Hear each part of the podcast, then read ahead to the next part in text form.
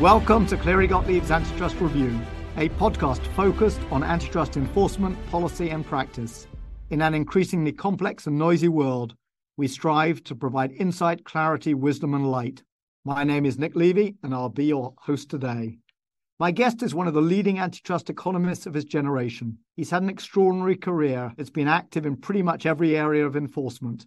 He's advised on many of the leading mergers of the past 30 years including GDF Suez, Ryanair Aer Lingus, Google DoubleClick, Deutsche Börse New York Stock Exchange, Universal EMI, Glencore Xstrata, UPS TNT, General Electric Alstom, Disney Fox, Nvidia Arm, Konecranes, Carter Tech.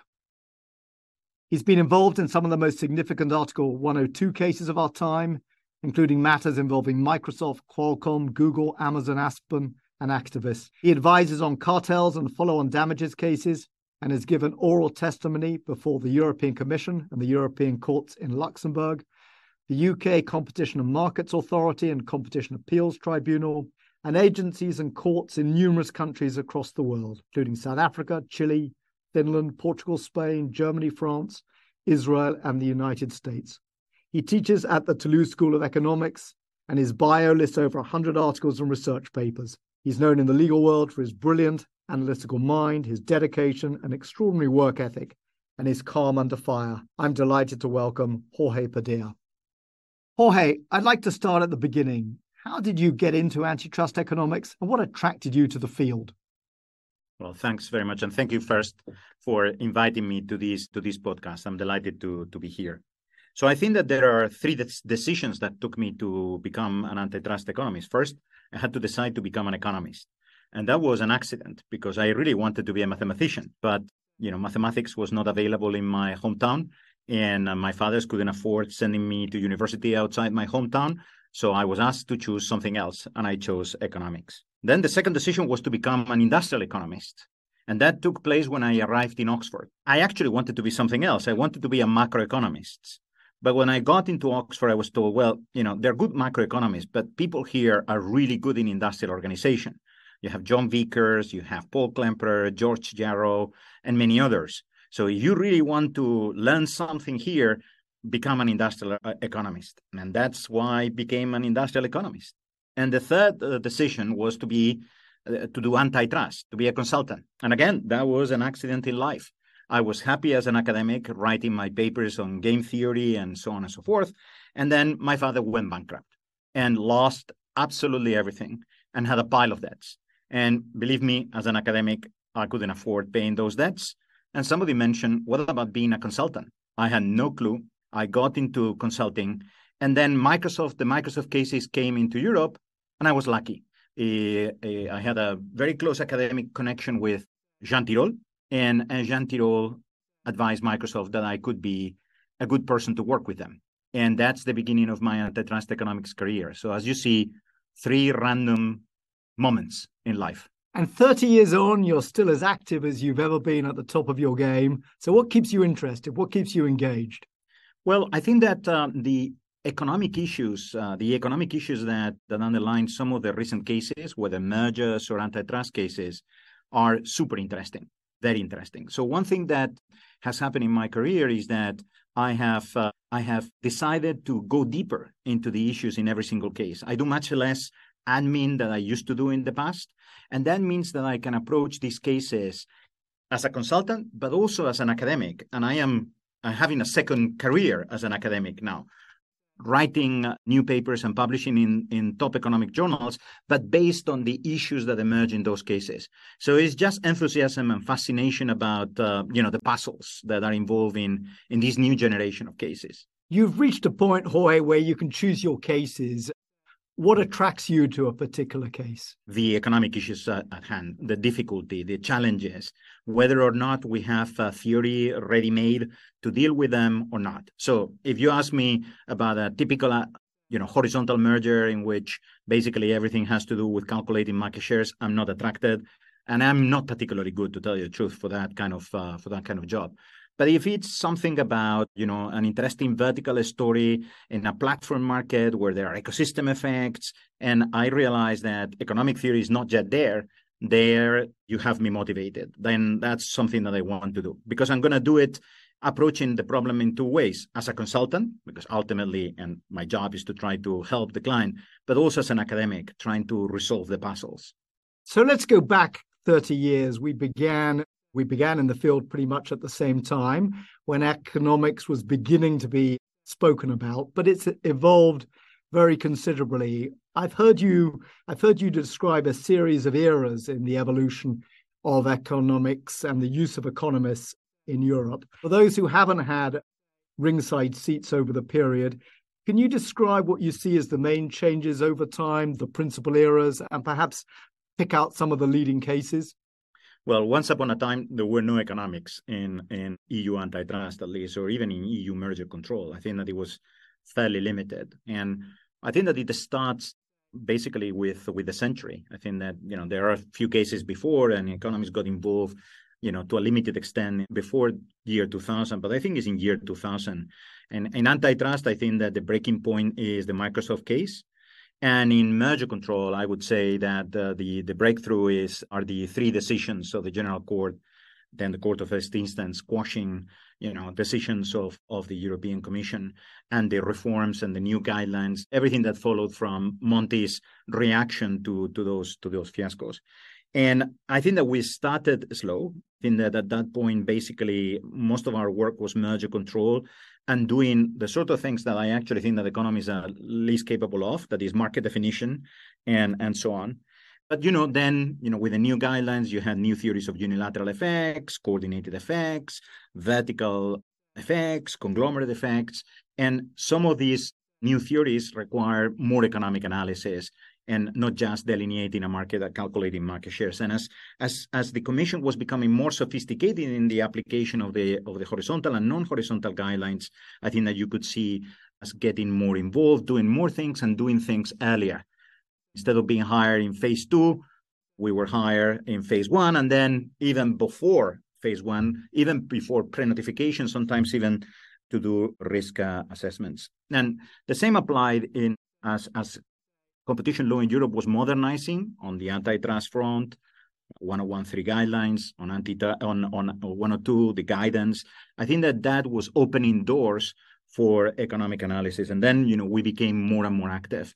The last big change, I think, is the is the emergence of private enforcement, and and that has uh, revolutionized the the industry, because now I think that you know we spend much more time almost in court you know, calculating damages and litigating damages than than before the agencies. At least in many jurisdictions, in many of the, for example, southern jurisdictions, we spend more time in court doing dealing with these cases than dealing with mergers or antitrust cases before the agencies. And so those are the main things that I think that have changed. And all this was followed in parallel by, you know, the evolution of the chief economist team in the and, and the commission. I think that to some extent we get more involved the more active the economists are in the in the agencies, and they did become more active after 2004, and they're becoming somewhat less active these days, which I think may explain why we are spending more time in court than before the agencies. So there's lots to unpack there, but let me start with the chief economist. It's 20 years now, I think, since the first chief economist was appointed. Three questions. How's the role changed? How important do you think the identity of the chief economist is? And what do you make of the recent controversy over the appointment since withdrawn of Fiona Scott Morton?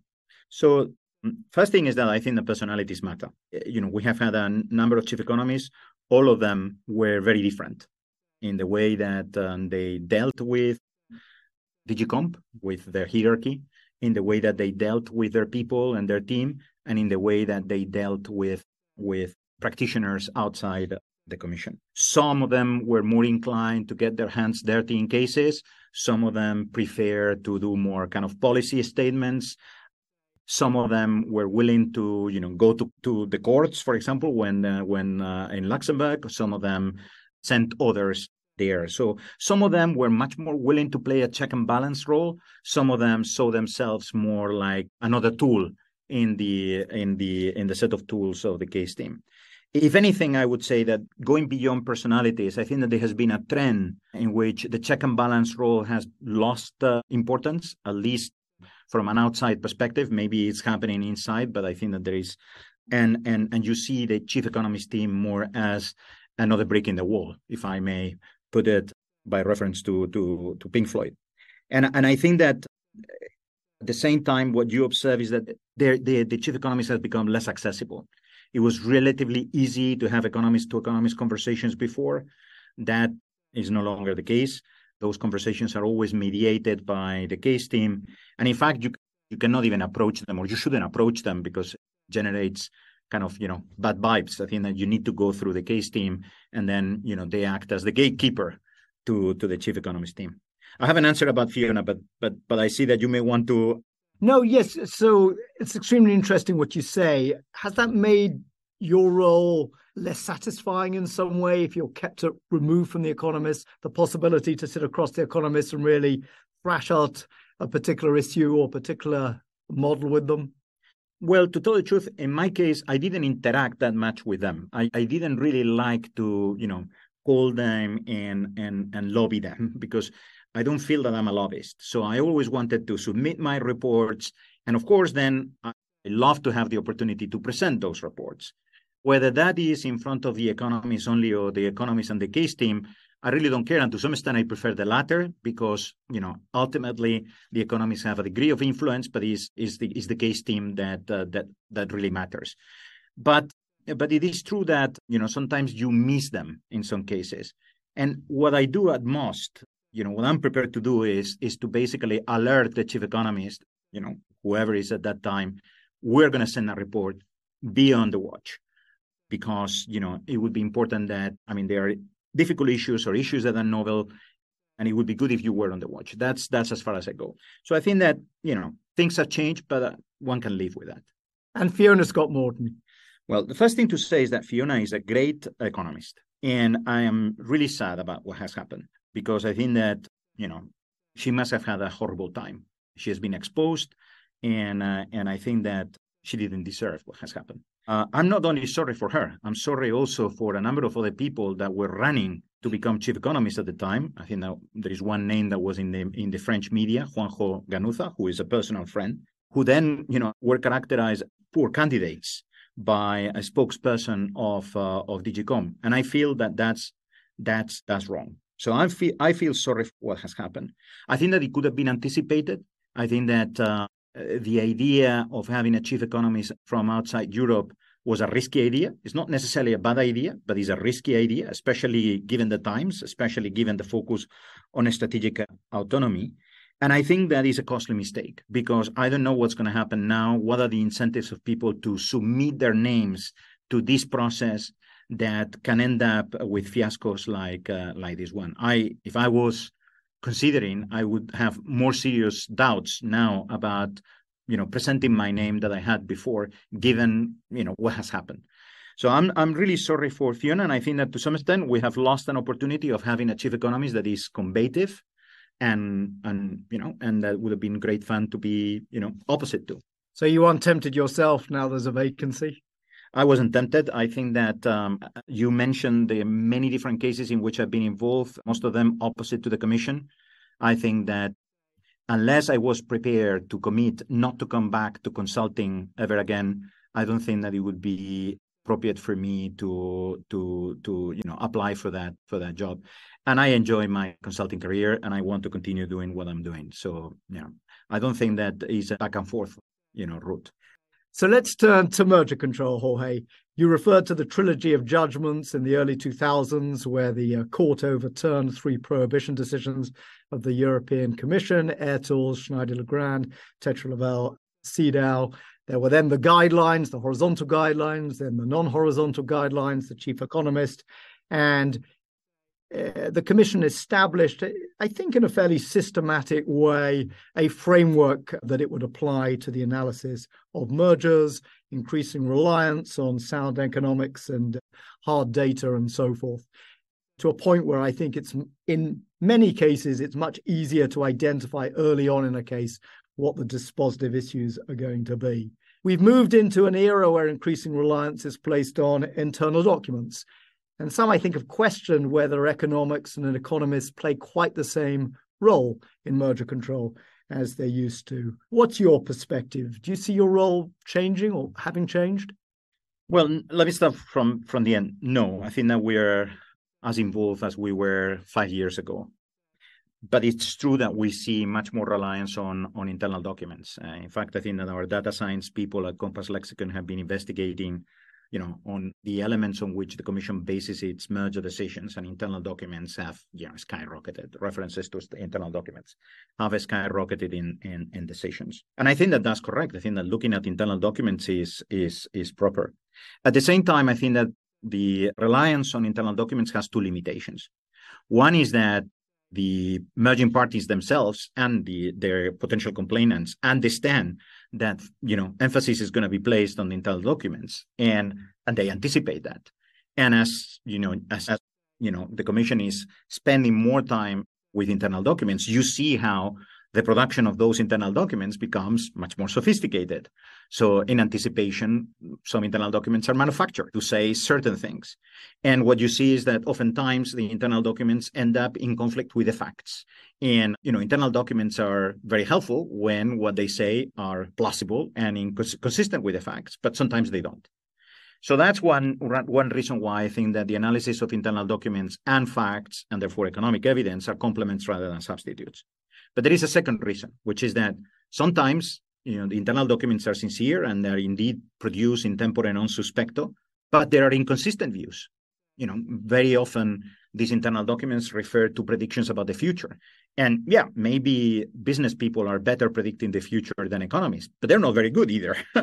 As we see, you know, when we read the Financial Times or the Wall Street Journal, and you know mistakes are made and forecasts are proven wrong. So you need to balance the different statements and to be able to you know weigh the credibility of the statements in different internal documents to come to the truth. And again, that for that you need facts and you need economic evidence. And that's why I think that we have become initially people saw us as substitutes. I think that we're becoming complements and a way of disciplining a tendency that I'm sure that you have observed in, in cases in which one side or the other cherry picks from the internal documents. I think that facts are, an, are a way of controlling for that. Sometimes imperfect, but a way.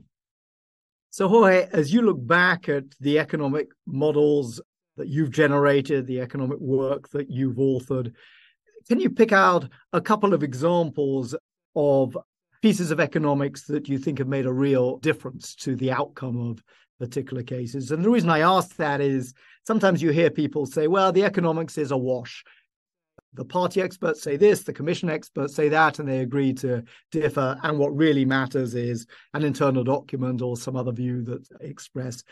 And a related uh, question, perhaps asking you to speak against self interest, but what advice would you give lawyers and companies uh, when retaining an economist? How should they frame the inquiry to get the best bang for their buck? Very good. So let me let me tell you a few examples where I think that it made a difference. Although I should say from the outset, there are many cases in which economics is a wash. Okay, so you present your evidence, and the other side either presents other evidence, and then everything is obfuscated, and there is no way to distinguish between the two, or simply, you know, especially in an inquisitorial system, you know, the inquisitor decides that he's not persuaded, and and that's it. But there are cases in which, uh, you know, our analysis have made a, a difference. Merger control, for example, Kraft Cadbury. Kraft Cadbury, we did a merger simulation, both estimating demand and calibrated uh, merger simulation, and that made a very significant difference. The chief economist of the time, Damien Neven, questioned that that evidence, but eventually, yeah, I think that um, you know was happy with it, and I think that that helped the deal to go through. Sometimes you read it in the decision explicitly, sometimes it's a little bit between lines, but it was there and made a made a difference. As it made a merger simulation made a difference in Philip Morris Papastratos, which is a relatively small case, but it's the first time ever that that I use merger simulation. And I think that the commission used merger simulation because we had one of their economists with us learning at the same time that we were presenting that evidence. Econometrics, for example, our econometric analysis made a significant difference in UPS TNT not at the level of the commission, not with the commission decision, but it was critical for the appeal and uh, and and for the, the appeal both with the general court and eventually with the European Court of Justice. I mean, there were a mixture of substantive and, and, and procedural issues, but I think that had not had we not presented that uh, that uh, empirical evidence, I think that the the outcome would have been different. Article 1013, I would say Star Alliance is clearly the case where I think that our analysis made more more of an impact because we did an analysis of efficiencies, which then the commission took on board and helped to, you know, clear Star Alliance without remedies in a number of routes whenever we proved efficiencies above 10% and limit intervention only to those routes where the efficiencies were estimated to be below 10%. And in, in antitrust, I would say that in a number of them, but perhaps the most significant one is Qualcomm Qualcomm Sapphire, recent exclusivity rebates case. Again, not at the decision level, uh, but at the commission level, but in the general court. And then there is not going to be ECJ because the commission decided not to appeal it because of our as efficient competitor test was, in a sense, I wouldn't say endorsed. I think that the criticism of two hour as efficient competitor test was rejected. And so I think that that, that helped. I have other examples, and I also have examples in which we have done lots of analysis that I thought was great and was, you know, and was dismissed. And the question I had about how best to engage an economist to get the best bang for your buck. Well, my sense is that, frankly, what the firm, what the parties need to do, what the firms need to do, what the law firms need to do, is to hire economists as economists. In other words, sometimes you have the impression that uh, they hire you quasi lawyer or as lobbyist. You know, what we do and our comparative advantage is to do economics. You want to do econometrics, hire an economist. You want to do some economic theory, hire an economist. But if you want them to do some other things, well, there are be- people that are better qualified. You know, I'm not a good lawyer. I'm not a lawyer. I'm not a good lobbyist. In fact, I'm terrible as a as a lobbyist. Uh, I only know how to do economics. So hire me for that purpose. And that means that if my selling point is I have lots of connections with the commission, well, that's irrelevant. If my selling point is, you know, I have lots of experience in how to run these cases as a matter of law, that cannot be the element of choice. What should drive your choice is whether I'm a good economist, I'm able to do my analysis, and I'm able to convey and explain that analysis in simple terms, in terms that a non-economist can understand. I think that that's what uh, what I would say. Focus on the economics, on their communication skills. Thanks, Jorge. That's good advice. Let me turn to the uh, objectives of merger control. You're one of the leading uh, thought leaders, I guess, in the field, and you'll know well the neo-Brandeisian critique of the consumer welfare standard. Uh, what's your opinion on that critique? How sympathetic are you to the view that merger control has been too permissive and agencies have allowed some markets to become too concentrated? So I think that there is an element of uh, of truth in what they're saying. I think that um, especially in the U.S. and for many many many years, the agencies have focused fundamentally in minimizing type one errors. That is, in in, in not intervening in case you know intervention would generate would not be justified. And perhaps we have downplayed type two errors, false acquittals. So I'm sympathetic to that view that perhaps we need to pay more attention to type two errors. Now, I think that the neo-Brandeisians overreact to that problem. And uh, you know, they see that that issue, and instead of trying to address the problem as such, they try to demolish the building. Get rid of the consumer welfare standard, get rid of economics, get rid of rationality, move antitrust from, you know, an area in which you are driven by facts and, and economics into an area of ideology. And it's not surprising because I think that the neo-Brandeisian movement is part of this woke movement that you observe in more generally in politics and, and in in in, uh, in philosophy and in sociology, and and that movement rejects the Enlightenment. It's not only that it rejects economics; it rejects the Enlightenment. It thinks that rationality is a problem, and it thinks that we need to be focused on emotions, on ideologies, and so on. And that explains why the rejection to science and the doubts about the experts and so on and so forth. They see conspiracies from experts all over the place. I think that that's that's wrong. I think that that's an overreaction, and my concern is that eventually we'll trigger a pendulum effect, and we may end up in a situation that is perhaps even more biased towards non-intervention than the one that we started with. Oh, hey, that's very interesting. How do you think Commissioner Vestager's concept of fairness fits into this question? Well, I think that um, it's not necessarily linked to the neo-Brandeisian movement. I think that when she started mentioning fairness, the way I understood it is we need to make sure that we intervene to protect the citizen, to protect the well-being of the citizen, to protect his his welfare or her welfare. And I think that that's perfectly consistent with the consumer welfare standard. That's you know what we try to do. We try to ensure that the market works and and and favors those that ultimately decide whether products should be purchased or not. That are the consumers, the citizens. So that's all fine. Now, if we, on the contrary, interpret the emphasis on fairness as an attack on the idea of efficiency, I think that that, that I would oppose. I would be opposed to, and I think that that would be a mistake. Um, because if you want to look at, you know, the disposable income of individuals or their mental health or the environment, you have other instruments. Competition law is about competition and is about ensuring that the markets work well. And, you know, within that, you know, limited scope, that as a result, consumers are better off, but better off as a result of the competitive process. So I think that I am concerned about fairness in opposition to market efficiency.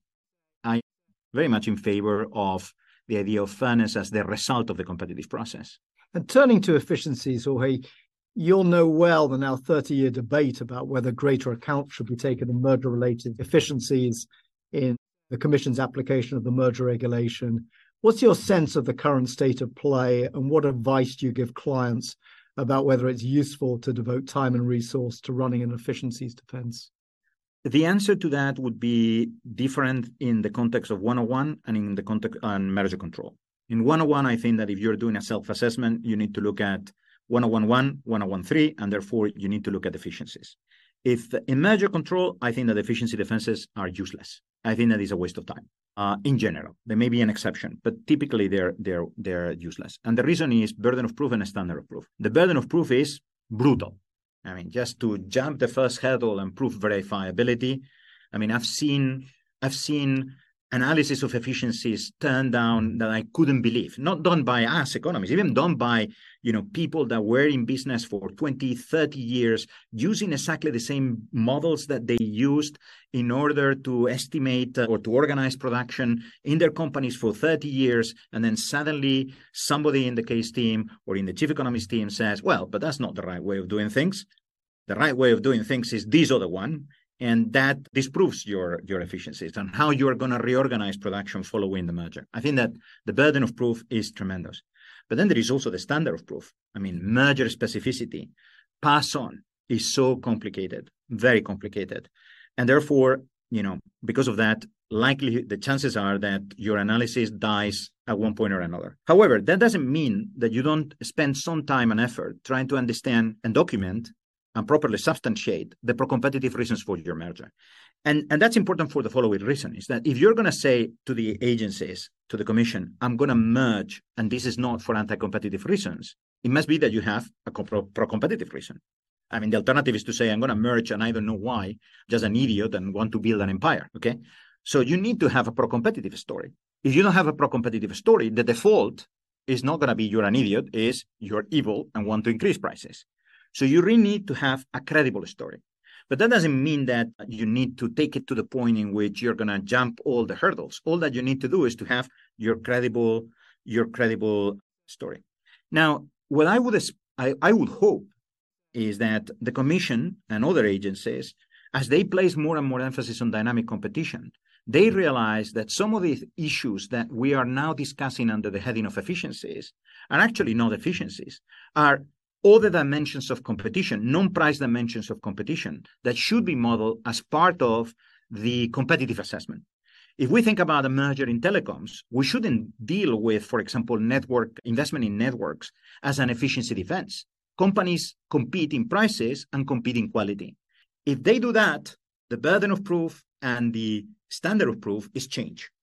Am I hopeful? I don't know. I hope so, but but I but I cannot predict what they will do.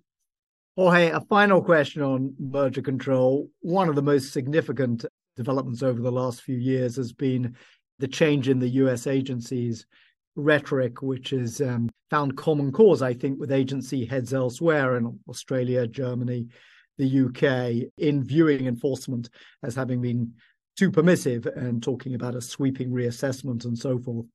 A couple of questions. What's your reaction? Do you think we've reached a peak or this is going to continue? How has it affected the European Commission's uh, approach and thinking? Well, I think that um, the US for years has been more permissive than the EU. And, and I think that some of the criticisms that may be raised against DOJ and FTC, you know, may be justified there. I'm not an expert. I do limited amount of work in the US, but I don't think that they they apply to the EU. Some of the criticisms are greatly exaggerated in my in my opinion. I think that the references that we often hear about all the companies that have been acquired by the big tech leave me cold, to tell you the truth. In fact, my concern is that if we block big tech companies or any other large company from acquiring other companies, what we are is doing is foreclosing one of the most reasonable and honorable exit mechanisms for companies. And we are condemning those companies either to succeed or to go bankrupt. And that's a bad idea. Uh, I think that it will chill uh, the creation of new companies and, and investment. My sense is that the commission feels, you know, to some extent uh, under peer review. You know, they are criticized because they are more open in the way that they consider remedies, because, you know, they sometimes even take behavioral remedies. I think that they should play aloof in, and do what they have, they have done over the years. I don't think that there is any objective element of proof that suggests that the Commission has been under enforcing the merger control tool. And therefore, I don't see any reason to change. If others have done, they should change. And I wish them luck because for the time being, they are trying to change, but the courts in the US don't seem to be going along. So, you know, no reason to change here. Jorge, I'd like to turn to another area of practice. You and other economists played an important role in encouraging the European Commission to apply a more economically grounded approach to the application of Article 102, and you referred to the Qualcomm case earlier on, uh, in particular in cases involving exclusionary practices, where you helped to champion the as efficient competitor test. The pendulum seems to have shifted a little. We've heard criticism from the General Court's president, Marc van der Woude, about the Commission's economic approach. There have been setbacks before uh, the court. The Commission seems to be reframing the role played by the as efficient competitor test. A couple of questions. Are you concerned that we're reverting to a form based approach, or do you think uh, the economically oriented approach is essentially hardwired into the system and will survive? I really don't know about uh, the latter, but I do fear that we are that the pendulum is swinging against evidence-based competition law and, and, and in favor of more formalistic competition law. And and I'm worried because I think that the reason for that for that evolution is is the wrong one. You know, I would be in favor of formalism if as a result of you know our experience and learning from competition from from you know various cases we concluded okay there are certain practices which are going to produce anti-competitive effects. Therefore, why bother doing analysis, et cetera, et cetera, when we know that by and large they're going to be problematic and you know, and and and the exceptions are rare, as as it happens with cartels. Yeah, if that was the motivation behind the adoption of per se rules, I think that I would be in favor. Now, I'm against when the motivation, and I think that this is the motivation, is since I cannot prove effects, I'm going to assume effects. Since I cannot prove that this is an infringement by effect, I'm going to assume that it's an infringement by object. You would say that's theory. Actually, let me tell you an, an anecdote. It was a long time ago. I was hired to advise the judge in the Irish High Court in the famous Irish beef case. Uh, the case was very interesting, and the Irish Competition Authority presented an effects case, which was rebutted by the parties with an efficiencies defense. I think that the judge and of course, since I was his advisor, I agreed with him, concluded that the, the Irish Competition Authority had not established likely effects. It also concluded, by the way, that the efficiency defense was not very good. But since they had not established effects, decided, okay, prop, no problem. Okay. Now the Irish Competition Authority appealed, and there was a, refer- a referral to the European Court of Justice, and the appeal what it says is that the judge shouldn't have decided this because this is a restriction by object. And eventually the ECJ said this is a restriction by object. So it was a restriction by object because nobody was able to prove that it was a restriction by effect. I that's I think that contrary to the definition of what a restriction by object is as we understand it today, especially following you know Cartes Bancaires, etc.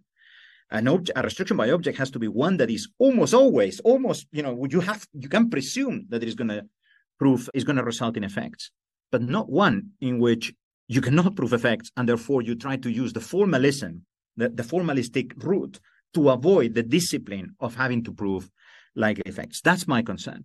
My concern is that if formalism is driven by by these considerations, then we're getting into in in in, in the wrong direction. And it reminds me of a quote of this intellect, American intellectual Mencken. You know, Mencken had this sentence that I love, who said, "Every complex problem has a simple answer that is wrong."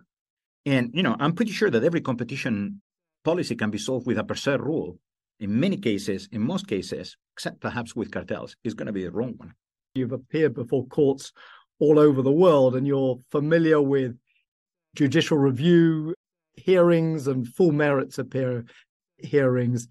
How satisfactory do you find the European court's hearing of economic uh, testimony compared, for example, with the hearings that you get in other court uh, systems? Well, I have uh, complained about that uh, in, in writing. Although I think that, let me tell you that I think that there is a lot of variation from one case to another.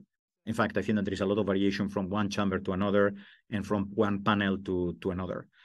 I've been in cases in which it has been clearly stated economists don't speak in this room, and, and in others in which I was grilled with uh, with with questions from the from the judges. So there is a lot of variation, but economics is difficult, and and you know judges need not understand the nitty gritty of economics.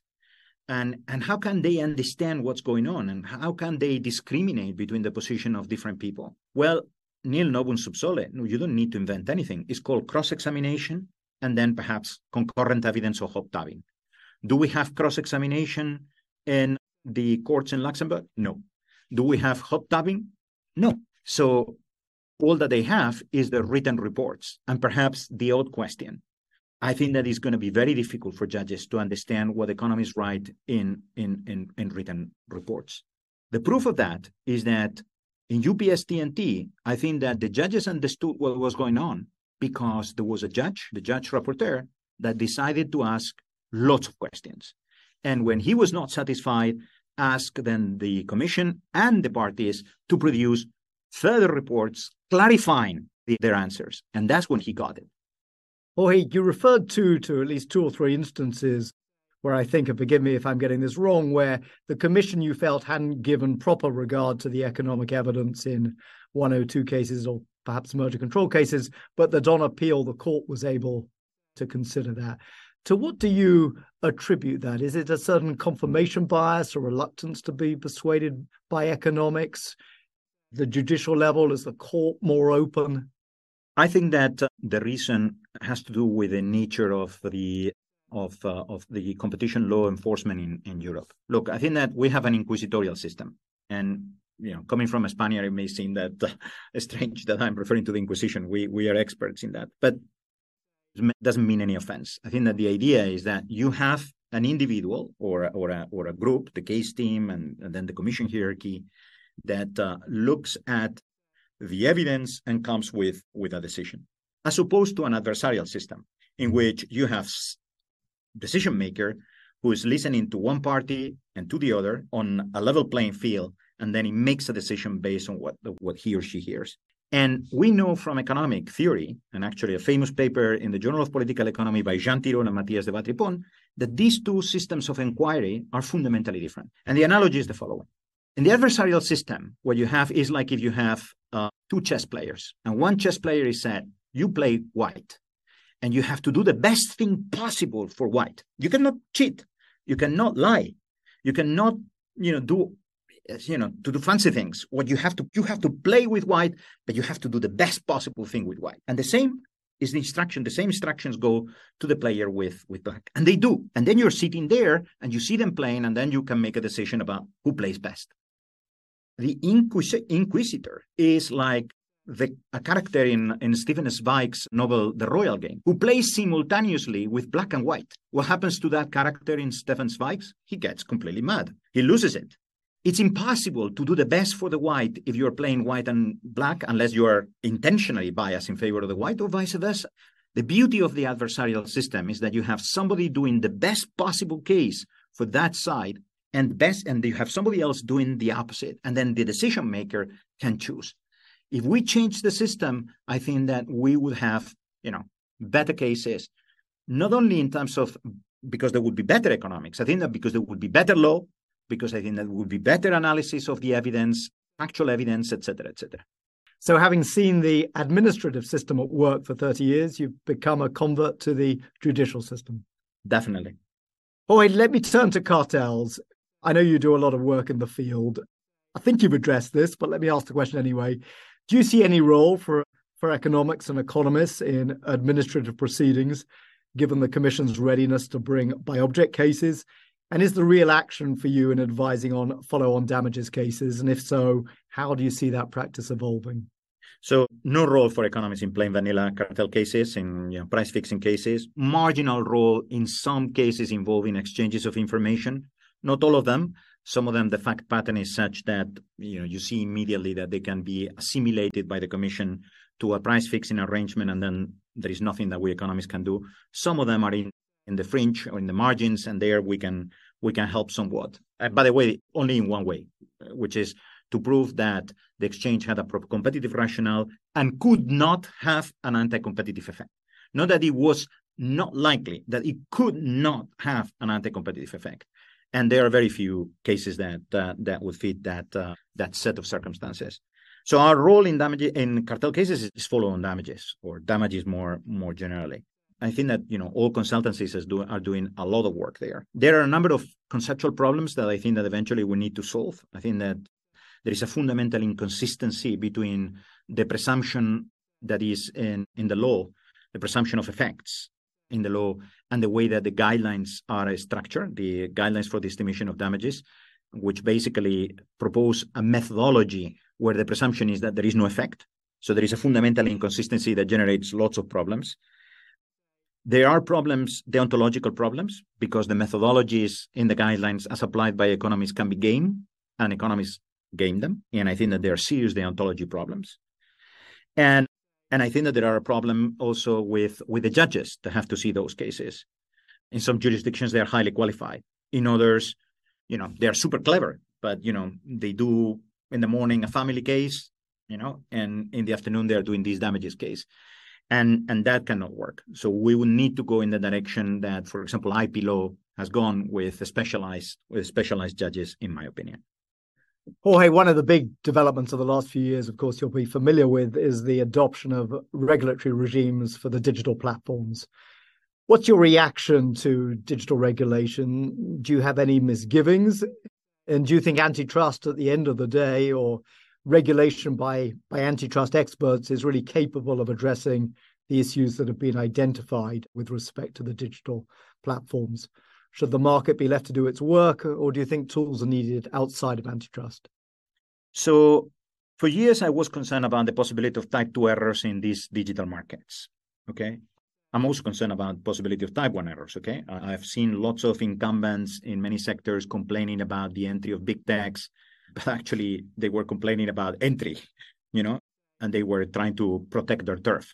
So there are type 1 errors, but I was concerned about type 2 errors. Why? Because the strategies followed by some of these companies are new and as a result of that you know we may be missing you know anti-competitive strategies simply because we had not seen them in operation before or because of our understanding of these markets were, was incorrect it's not saying that i was convinced that there were many type 2 errors i was concerned about the possibility of type 2 errors and therefore i thought that it would be a good idea to have a new competition tool, to have the market investigation tool in Europe. Okay. And I know that we are sitting here in London and there are lots of problems with the market investigation tool, but I thought that that was missing in the arsenal of the of the European Commission and many continental competition agencies. What I wasn't looking for is ex ante regulation. In fact, I think that I was clearly against ex ante regulation because it seemed to me that the idea of ex ante regulation is inconsistent with the very existence of dynamic markets where companies change strategies and business models almost continuously. So unfortunately, the market investigation tool didn't materialize. I, I actually think that for you know potentially legal problems and strategic problems within the way in which the treaty works in, in Europe, and we ended up with ex ante regulation. And and and I think that uh, this story has taught me to understand much better that English saying that uh, be careful with what you wish. So I think that um, given what has happened, I think that we would have been better off enhancing antitrust, enhancing 101 and 102 in particular. I'm worried about this ex ante regulation regime. I'm pretty sure that those involved, Thomas and the others at DG COMP, will do the best to make sure that it's implemented fairly and correctly. But I cannot see how you can have an ex ante regulation regime in an industry, in industries that are so incredibly dynamic. Oh, a final question before the quick fire questions at the end. Totally different topic climate change, sustainability clearly existential issues of our time. What's your view on the role that economists can play in enabling agencies to take account of uh, sustainability objectives in enforcement? I mean, Nick, one thing is what we can do, and the other thing is what I think we should do. What we can do, I mean, you tell us you want to estimate out of market efficiencies. We can we will think about methodologies by which we can estimate those out of market efficiencies. They will be require assumptions and they will be more or less robust. And as time goes by, we will improve them over time. And eventually, you will be able to calculate those out of market efficiencies and perhaps even balance them with whatever happens within the market, pro competitive or anti competitive. We can do that. Should we do it? I very much doubt it. I think that fighting climate change is super important. Not that I'm not in denial. I'm absolutely persuaded. And if I had any doubt, I think that the spending this summer in Spain was enough to persuade me that, you know, eh, what what awaits us is not very nice. But I think that there are other instruments. And I've always been a big believer of uh, of the so-called Jan Tinbergen's principle. Jan Tinbergen is Dutch economist, was a Dutch economist who got the Nobel Prize. You know, I think that one of the first uh, Nobel Prize in economics. And he said, two problems, two instruments. Three problems, three instruments and problems and instruments. And I think that competition law should be doing, should have as an objective the protection of the competitive process to the best interest of consumers in the markets involved. Oh, hey, thank you for that. So, a few quick fire questions to finish off. What advice would you give someone beginning a career in antitrust economics? Study lots of economics, but in particular, study statistics and econometrics. Become a better economist and study a little bit of competition law so that you can you know interact with your the the counsel in your cases and understand what they really need so that you don't end up producing fancy studies that are just pointless. Improve your written and oral communication skills because it's not just about doing good economics it's about conveying those messages effectively and own your cases and own your deadlines and treat your client and counsel as your partners not as your enemies and last thing, leave tears at home. If you could change one thing about EU antitrust enforcement, what would it be? Well, I think that I mentioned it before. I would move it from an inquisitorial system, the administrative system, and I would make it more adversarial. If we cannot do that at the commission level or a number of political constraints, I would try to do that at the court at the court level. And if we cannot do that, at least I think that we need to be more serious in the way that we do we deal with evidence. I think that clear evidentiary rules, clear rules about what is admissible and not admissible, and clear uh, processes to elicit the right evidence and and to test the evidence would be you know would make a real difference.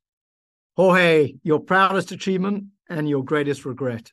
I mean, I'm proud of my family, of my wife and, and my kids and I'm proud of my my academic research. Greatest regret: I've not published yet in the American Economic Review, and uh, and the other regret is that I don't have the time to do all that I would like to do. Those are great regrets and great things to be proud of. And finally, Jorge, is there one thing you can tell us about yourself that's not widely known? Well, I'll tell you the area or the you know the activity in which I'm spending most time after my family and my work, which is a foundation that I have created with a series of friends of mine It's called Dadoris. And the goal of this foundation is identify very clever kids all throughout Spain, for the time being is Spain, people that in, you know, the university exams get uh, grades between 9 and 10, 9 out of 10, but that are very, very poor. They belong to very poor families. They may be the kids of immigrants, you know, people that are really struggling, people that make less than 2,000 euros per head in the family a year and we fund money. We give them money. We sponsor them because the scholarships of that our government grants are insufficient. These guys, their families need them to work. So we pay them so that they can sustain their families. And we give them mentors, people that can coach them. And this is this is something that we started working five years ago. It's starting to deliver. We have now one guy from gypsy family who has finished number one in uh, in in law in the most prestigious university in Madrid, and is now studying to become a judge and maybe the first gypsy judge in in Spain. Another guy who is now who basically we found in the streets because he was left there by his family, and is now going to complete a master's in in quantum physics in Zurich, and many others. And I'm so happy about this, and and I I want to spend increasing amounts of time doing this. This is where I will retire most likely. Oh, hey, that's a brilliant, a brilliant end to a fascinating podcast. It's been a pleasure to have known you all these years. I look forward to working together in the future. Me too. And thanks for spending today with us. I'm Nick Levy, and I look forward to welcoming you to our next podcast.